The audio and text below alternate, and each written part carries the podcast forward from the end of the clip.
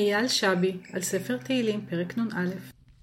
הכתם שנשאר על הקיר, דברים לכבוד פרק נ"א בספר תהילים. הדברים נכתבו לראשונה בחודש אפריל 2017. וחטאתי נגדי תמיד.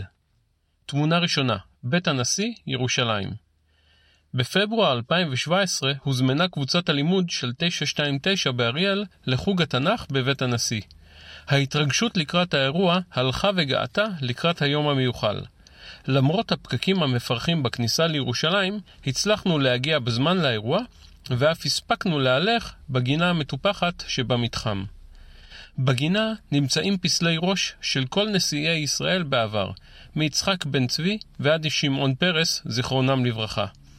מה רבה הייתה הפתעתנו לגלות את פסלו של משה קצב בסדרת הנשיאים לשעבר.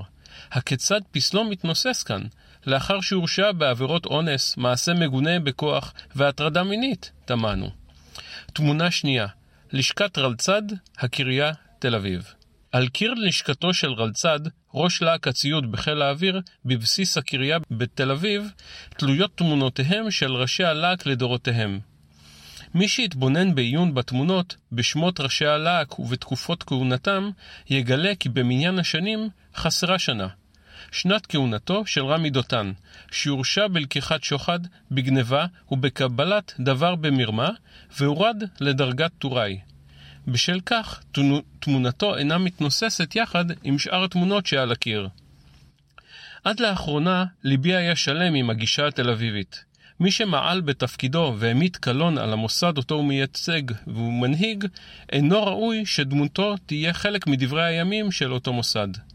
אך ידיד ותיק שינה לחלוטין את נקודת המבט שלי, והעביר אותה לירושלים. נרצה או לא נרצה, משה קצב ורמי דותן הם חלק מדפי ההיסטוריה של מוסד הנשיאות ושל להק הציוד.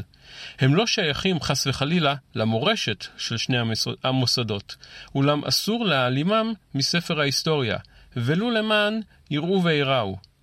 נשיא עתידי יהלך בגינת בית הנשיא, ורלצד עתידי ייכנס ללשכתו, ושניהם יראו מול פניהם את אלו שסרחו באותו תפקיד אותו הם ממלאים.